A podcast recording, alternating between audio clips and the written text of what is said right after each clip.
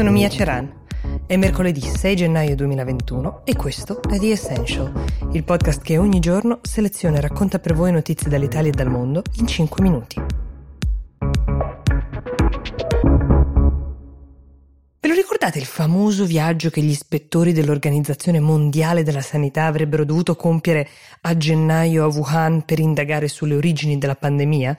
Ve ne avevo parlato proprio qui su The Essential qualche settimana fa. Sono questi i giorni in cui doveva avvenire questo viaggio. Indovinate che cosa sta accadendo? Che proprio mentre due dei delegati dell'OMS sono già in viaggio e altri stanno preparandosi con le valigie già pronte per andare in Cina, il paese ha bloccato il loro ingresso dicendo che i visti non erano ancora pronti. Il direttore generale dell'OMS, che si chiama Ghebreyesus, non ha potuto che sottolineare il suo disappunto, ribadire che lui è in contatto con degli ufficiali cinesi ai quali ha già spiegato come questa missione sia una priorità non solo per l'organizzazione ma anche per la comunità scientifica internazionale. Considerate che il tentativo di mandare dei delegati in Cina è in corso da molti mesi, almeno da luglio, secondo alcune fonti.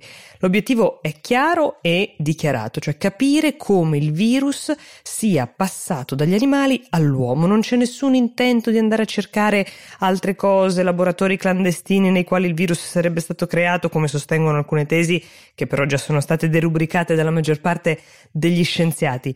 Anzi, come vi avevo raccontato, le aspettative in realtà sull'esito di questa ricerca, di questo viaggio, già non erano altissime. Peraltro, a distanza di così tanto tempo dall'origine della pandemia è difficilissimo trovare del materiale scientificamente rilevante, però ci si aspettava anche simbolicamente che la Cina collaborasse, almeno sul piano formale. Questa opera di ricerca delle origini poteva essere anche un modo per riabilitarsi in qualche modo sul piano della reputazione internazionale, però Pare che non andrà così, almeno per ora.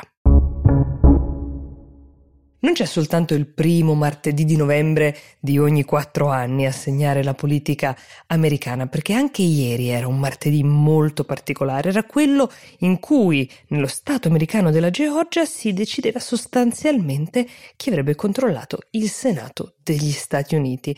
Questo lo si decide andando ai due ballottaggi che servono ad eleggere i due senatori che rappresenteranno la Georgia al Senato nella nuova legislatura. Allora, la Georgia è uno stato del sud tradizionalmente conservatore, dove però, nonostante le rimostranze di Trump, di cui vi abbiamo abbondantemente parlato, Biden ha vinto lo scorso novembre, ma questo voto, di cui ancora non abbiamo il risultato di questi ballottaggi, mentre sto uh, registrando questo podcast, è fondamentale ed entrambi i partiti hanno investito delle risorse molto ingenti per sostenere i quattro candidati in corsa, i due per ogni partito. Se entrambi i ballottaggi fossero vinti da candidati democratici, per Biden attuare la sua agenda politica sarebbe indiscutibilmente più facile perché i due principali partiti controllerebbero 50 senatori a testa.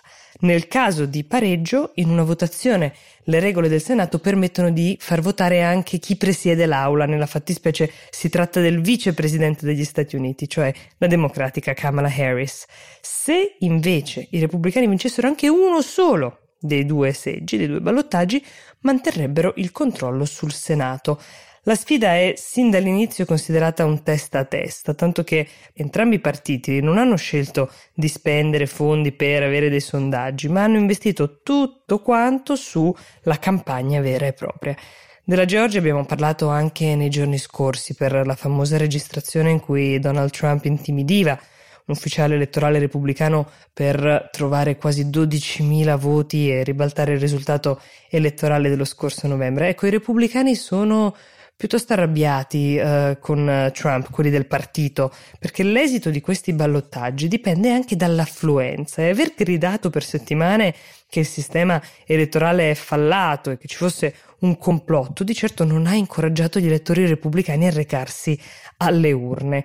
Ottimo invece, eh, questo lo sappiamo anche adesso, il risultato dell'early voting, di chi ha votato in anticipo, con una tendenza ad interpretare quei voti come eh, più attinenti all'area democratica. Anche oggi, quindi, occhi puntati sullo stato della Georgia per capire che cosa ne sarà del destino di tutta la nazione.